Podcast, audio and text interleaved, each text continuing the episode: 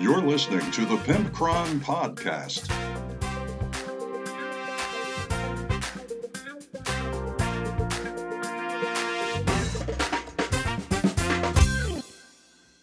Hey y'all, it's episode 149 of the Pimpcron Warhammer podcast, brought to you today by all my beautiful, sexy, good smelling Patreon patrons and my equally beautiful, sexy, good smelling GameMat.eu for all of your pre-painted terrain and game mat needs.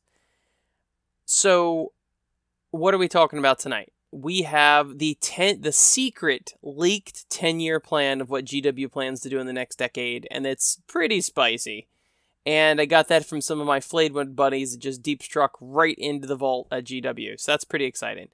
And we also have a Want That or Want That Not with the new Age of Sigmar objectives and the combat gauge. And we've got a letter from our good old pal Fergie, and he writes in talking about uh, commenting on my take on the Underworld's models from a couple episodes ago. So that's what we're talking about. What have I been up to? Well, I have worked 37 hours in the last three days, so that's exciting. And one of those was a 16 hour day, which is also exciting. And other than that, I have, believe it or not, you see, people always like when they see you make stuff like podcasts and stuff, like, oh, well, he's got plenty of time. He's making podcasts. Well, mm, not really. Um, like, for instance, I have been working on little skits with my Warhammer models, and they don't take very long to make, and I think they're pretty humorous. So they are on the Pimpcron TV YouTube channel, so please find that. Uh, without the second P, it's Pimpcron. Pimpcron TV YouTube channel, and they're called What Hammer, like W U T, like what? What Hammer. And um, there's a Necron wardrobe malfunction, and there is a Space Marine traitor among us that you don't know who the traitor is.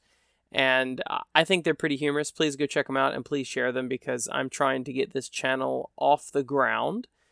And, uh, but you realize, like, I will work and I will only have two hours free at night after work and before I go to bed, and I will spend an hour of that and make a video. Like, there's a, I over the years, I realize now that I've been writing articles for seven years. I keep declaring it's six years, but that's actually been seven years.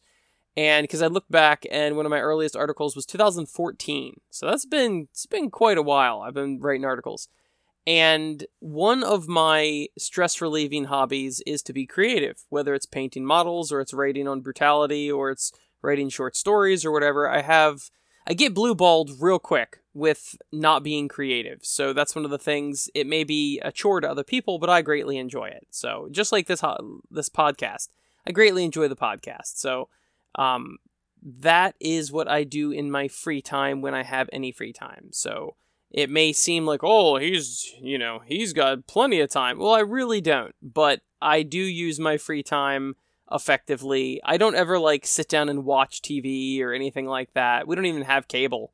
So it's things like that that end up taking a lot of your time and you don't realize it. And you're like, oh crap, I just spent an hour on YouTube. I didn't even realize it. Or Facebook or whatever. And if you don't do that, you get a lot more free time to actually be productive. And I really enjoy being productive. So that is what's going on there. But I really do think that you should go check out that YouTube channel and subscribe and share and all that because I'm trying to get it off the ground and I'm trying to get some traction on that. So this podcast has been very fun, and um, I mean I'm still doing it. I don't want it to sound like I'm I'm quitting the podcast, but um, it's been very fun, and I've gotten quite a bit of traction with it over the years. So I'm hoping to do the same thing with my YouTube channel. So um, what else have I done? I had a fantastic night at the game club this week. I was able to go this week. It was not one of the days that I worked 16 hours, and I got to play, you know, this brutality supplement I keep telling you about that I'm working on. And it is late because this summer, you know, employee issues and all that. So it's not, I haven't had as much time as I wanted to work on it. But um, it is 70% done maybe 80%. I've started adding images and things like that, and I had to purchase a bunch of images. So um, it's it's getting along there. I'm hoping by the end of July it will be finished, maybe on sale in August or something. And I got to play three of those missions with my buddy Connor. And of course, this is playtesting. And I, I do realize I got some tweaks to make and all that, but overall it works pretty well. and it was an absolute blast. He had he ran his people through these three different missions and it was a ton of fun. And he really enjoyed it and I was very excited. So it gave me you know if you do things creativity uh, creatively, you'll know whether it's writing a song or it's a poem or it's drawing or whatever. You can't really judge it right away because you're too close to it. You need to let it set for a month or a couple weeks or a couple months or whatever. And then you can come back at it with fresh eyes and go, oh, this is terrible, or oh, this is great. Well, even though I had been working on the Brutality supplement, I had not played it in several weeks. So you kind of lose sight of that. I'm filling out charts of items and, and things like that when I work on it. It's a lot of like, um, kind of drudging through it a little bit. A little bit of it's a, a slog. And the funny thing is is I got to actually play it with Connor this week and I got to look at it with fresh eyes and to be honest with you this is going to sound full of myself or whatever but I found myself quite tickled with the way it's turned out. I'm very very proud of it. So I uh I think that's about it. Really beyond the two little skits and my article this week and the brutality session with Connor, I think that's about it. So let's get on with it. Let's open the Tesseract mailbox.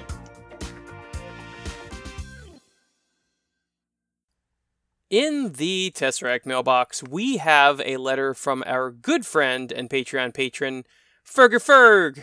So let's let's see what's up with Fergie Ferg.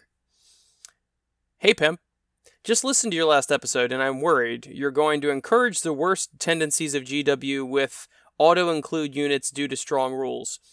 Even if it's just for your unique war scrolls, this could open a nasty pay to win floodgate, that could drought us all. Wait a second. So this is talking about underworlds. I should have prefaced this. They're talking about underworlds, and this is from a couple weeks ago after I said about underworlds is a complete missed opportunity, and it's because they include the underworlds units in the Age of Sigmar um, battle tomes, but they're always completely directionless and have no use at all whatsoever. They're not durable, they're not potent, they just sit there. I have no idea why they even include them. So, and they're unique, so you can only take one of them. So, this is what he's saying to that. He continues Rather, I believe the correct way to view the warbands is an alternative sculpts for existing units and heroes or as conversion fodder, as you currently do with the Unmade. Use them as squad leaders or when the aesthetic fits as HQs. They are a better deal than what GW usually charges for single clam packs. I personally don't play AOS, but I bought the Wurmspat Warband, it's the Nurgle guys, and made myself a unique Plague Surgeon and two sweet Plague Marines for my Death Guard army. Cheaper than buying the official model, and they stand out as something cool and different. Anyway, just my two cents. Keep up the good work, Fergie. As always, thank you so much for supporting the show, Fergalicious, and thank you for writing it as well. So, I agree with you. That's actually a really great take on it. Um, because the Underworlds models are notoriously very cool looking. They've got a lot of motion to them. All of them are usually unique looking, with the exception, I would say, of the Kharadron Overlords guys. They could not be more generically Kharadron Overlords, but the Sylvaneth guys and a lot of the Chaos guys and even the Stormcast guys for Underworlds. A lot of them have some pretty cool sculpts. I have some evocators in my Stormcast army that are from the Underworlds. And the guy's got a beard and he's holding his hand up and it's just it's just neat. They're completely different models. So you're right. Underworlds gives you a really good ex- opportunity to make like sergeant characters make them look different or like you said HQs that look different or whatever. So I completely agree with you. That's actually a really good take on it. I'm just saying that I feel like if you're going to take the time to make these models, why not maximize what you get out of them? And even if they were auto include units based off of their rules, they're still only unique. So you're talking about three or four models. I mean, they can't be I'm not asking for you know bloodthirster stats for each one of these little guys. I'm just saying make them good at something, either durable or like I said, like lieutenant models, some sort of like sub character, sub HQ. But you're completely right though. I cannot argue with that as much as I would like to. I just I guess I'm bested. Anyway, thank you for writing in, Fergie. Greatly appreciated. And you can write in at pimpcron at gmail.com. I still have the second P on that email, so pimpcron at gmail.com. And there's also a phone number in the show notes. And there's also, of course, facebook.com slash pimcron without the second P. And you can message me there. So tell me what you think, and let's get on to the next segment. Want that or want that not?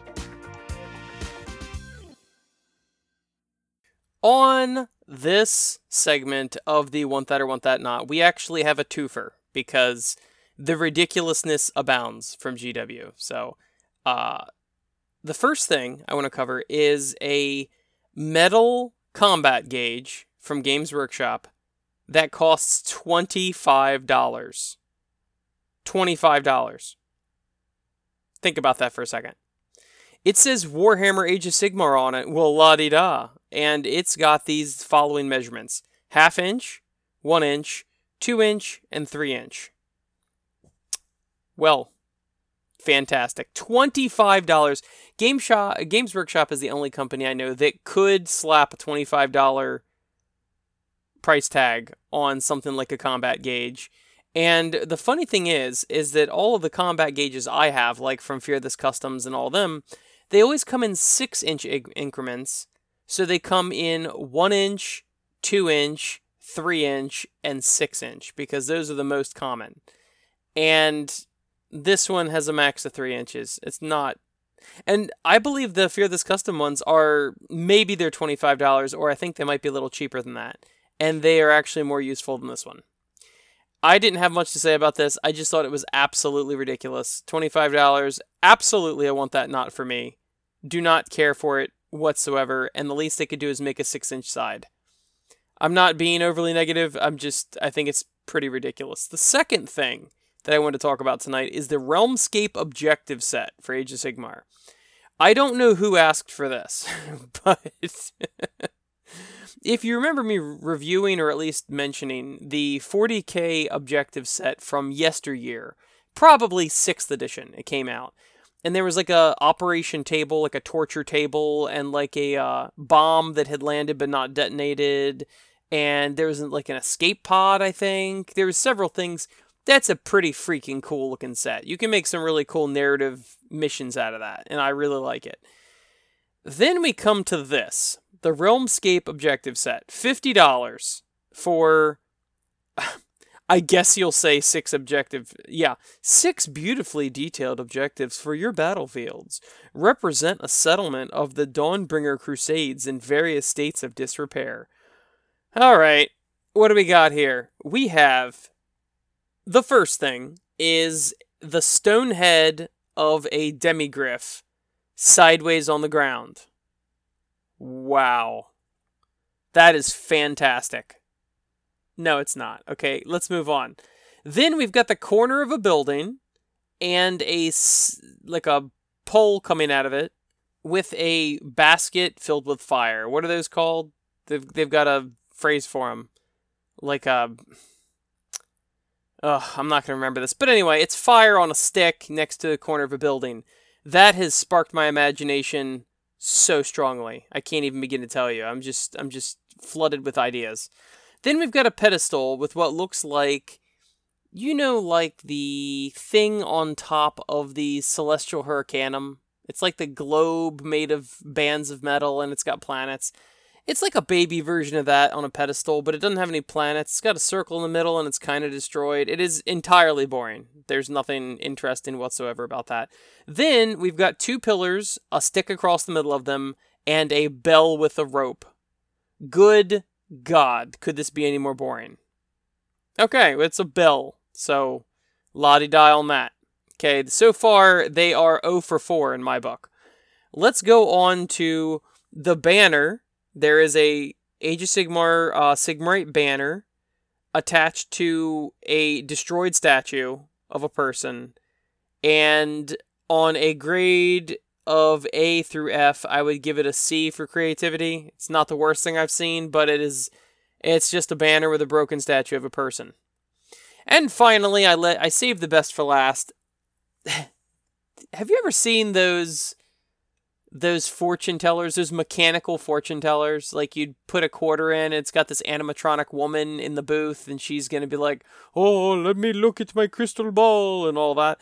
They that's basically what the sixth objective is. It is like a little box. I know it's supposed to be some sort of pillar, and I'm assuming it's supposed to be a statue of a Stormcast guy uh, having a hammer, holding a hammer. But he looks just like he's going to tell your fortune. So there's, I cannot imagine whoever has the balls big enough to slap $50 on this unimaginative, boring objective set. What are we fighting over? It's an objective set, right? I could see why you guys might fight over getting your fortune told by this Stormcast statue. I get that. I suppose you could fight over a banner with a broken statue. I, I guess. Like, uh, who cares? Make another banner. What about a bell? Who's going to fight over a bell? I mean, Skaven like bells, fine. Uh, whatever, I guess. What about a stick that's burning on the end? Or maybe some sort of gyroscope thing. Or maybe the head broken off of a statue of a griffin. Good God, this is terrible. I hate it. I hate everything about it.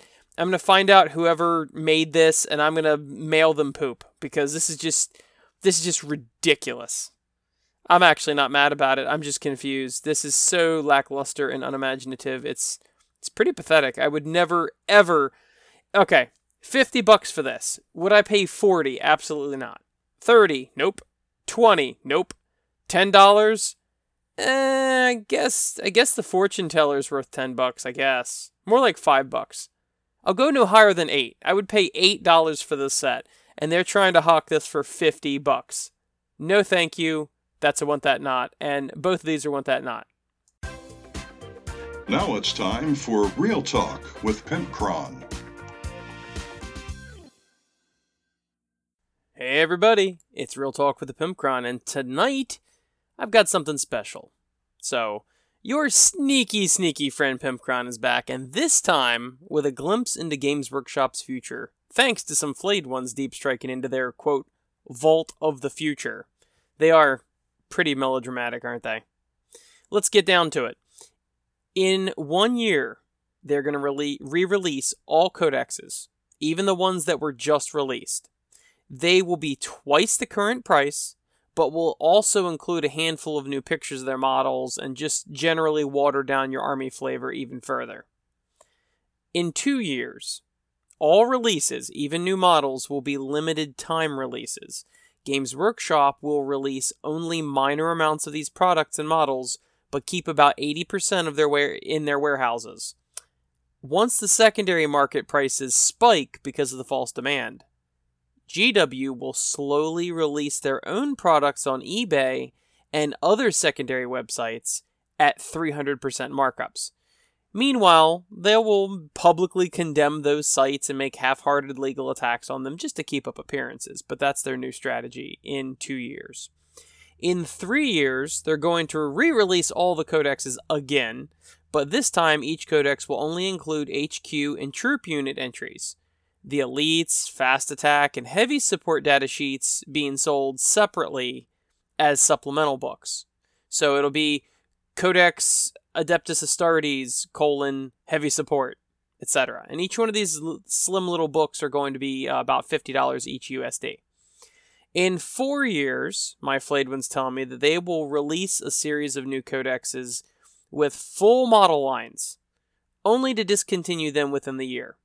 Consumers will just have to assume this is part of some sick joke, but that's that's what they're going to be going for in four years. Also, the rules are changed so that only Games Workshop terrain can be used for playing their game. This, of course, is like what they did with miniatures, trying to cut out the custom terrain market. And, I mean, of course, totally unrelated, their terrain prices are going to go up within the week of that statement. They issue a statement saying that any scratch built terrain is a direct infringement of their IP because they own the IP to, I don't know, ruined buildings, and anyone caught with non Citadel terrain will be issued a cease and desist letter before receiving a lawsuit. Five years from now, they will double or triple all maximum unit sizes for all armies and cut all points costs in half in an effort to sell more models. a block of 90 orc boys ranked up for 100 points will be a common sight. Typical and suggested sizes for games will double as well. 4,000 point games will be common and will look more like the old Warhammer Fantasy Battle with just hundreds and hundreds of models on the field.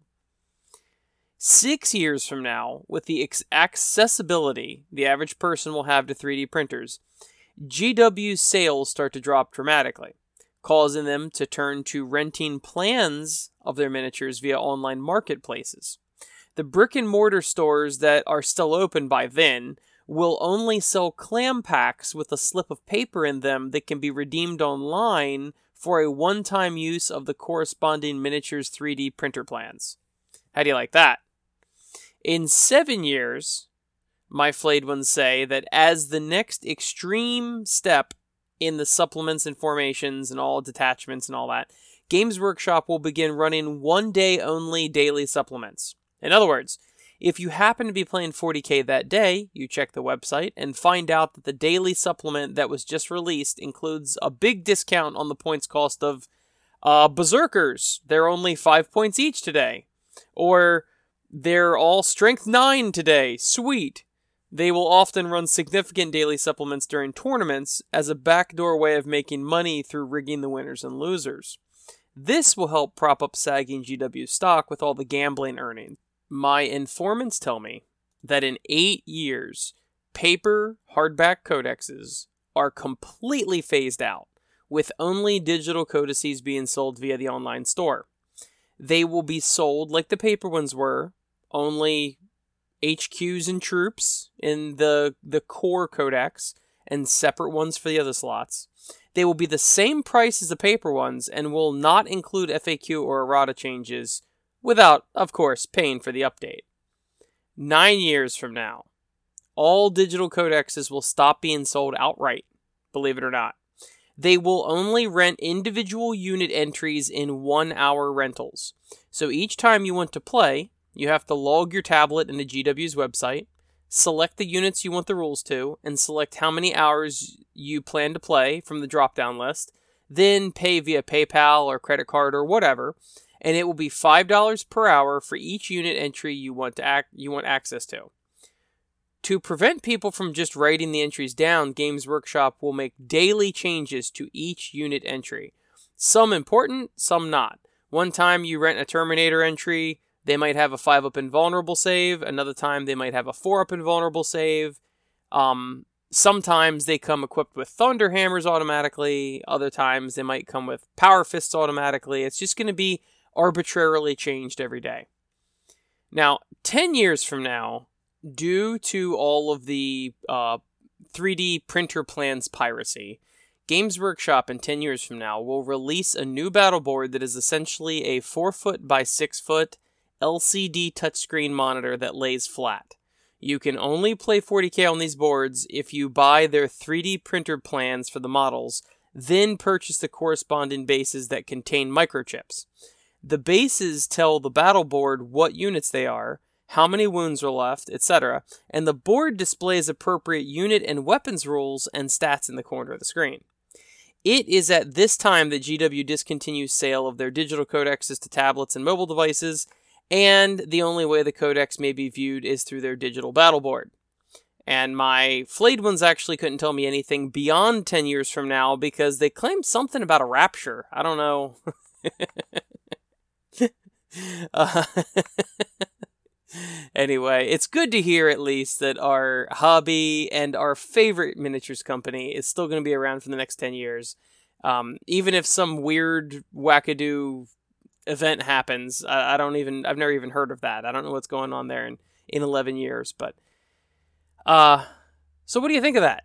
What do you think about GW's plans? This is um this is a leaked information. I mean, you can't just get this anywhere. You got this straight from the Pimpcron, and that is how we roll over here at the Pimpcron Warhammer podcast.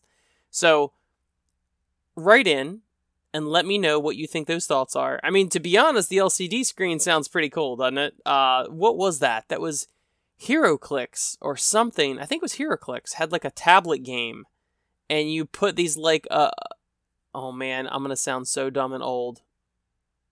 Um, Imoba, Wait. Oh my god, my son has these things. Amoeba. No, Emoba? Amoeba? Amoeba? I don't know. anyway, God, I feel old. Uh, the models from Nintendo that had those special bases, and you would like buy the figure Emoba. It just doesn't sound right to me at all. Amoeba. It's not amoeba. Amiibo. There we go. Okay. Okay. I beat around the bush long enough. Amiibo. I'm sure some of you at home were screaming at your cell phone or your laptop, like, oh my god, it's Amiibo, you idiot. Anyway, they are, uh, HeroClix did something like that, I think it was, with an Amiibo sort of, like you put down your tablet and there was like a grid and you move the people and it would read where your people were and all that. It, was, it actually seems like kind of a neat idea. And, um, I don't know. For a long time, I've been saying that I feel like they will do weekly changes and require you to have an app so that you have to pay for these new rules and all of that. Um, I mean, to be honest, if they offered a service, uh, this is real talk here now. If they offered a service where you would pay monthly and they would give you the codexes and all of that, and it was updated immediately with any FAQs, rewritten, and all of that I don't know. Might be worth it, although I hate digital product. I really, really do. I would much rather hold a book in my hand, but they're making it more and more ridiculous to actually buy a physical book and hold it in your hand because, like, when my Astra Militarum book came out a couple years ago, I got that, and within a week, there was all sorts of points changes and all sorts of model changes and stuff like that. So that's uh that's kind of problematic, but what do you do? Anyway, let me know what you think. What do you think the next plans are for GW? And do you think this is on on course? Is this is this where we're going in the next couple of years? Or maybe they slipped into the wrong dimension. Who knows? I mean, alternate timelines and whatnot. Anyway, thank you, GameMat.eu, for supporting the show, and thank you for my beautiful, sexy, good smelling Patreon patrons for supporting the show. I'll see you next week.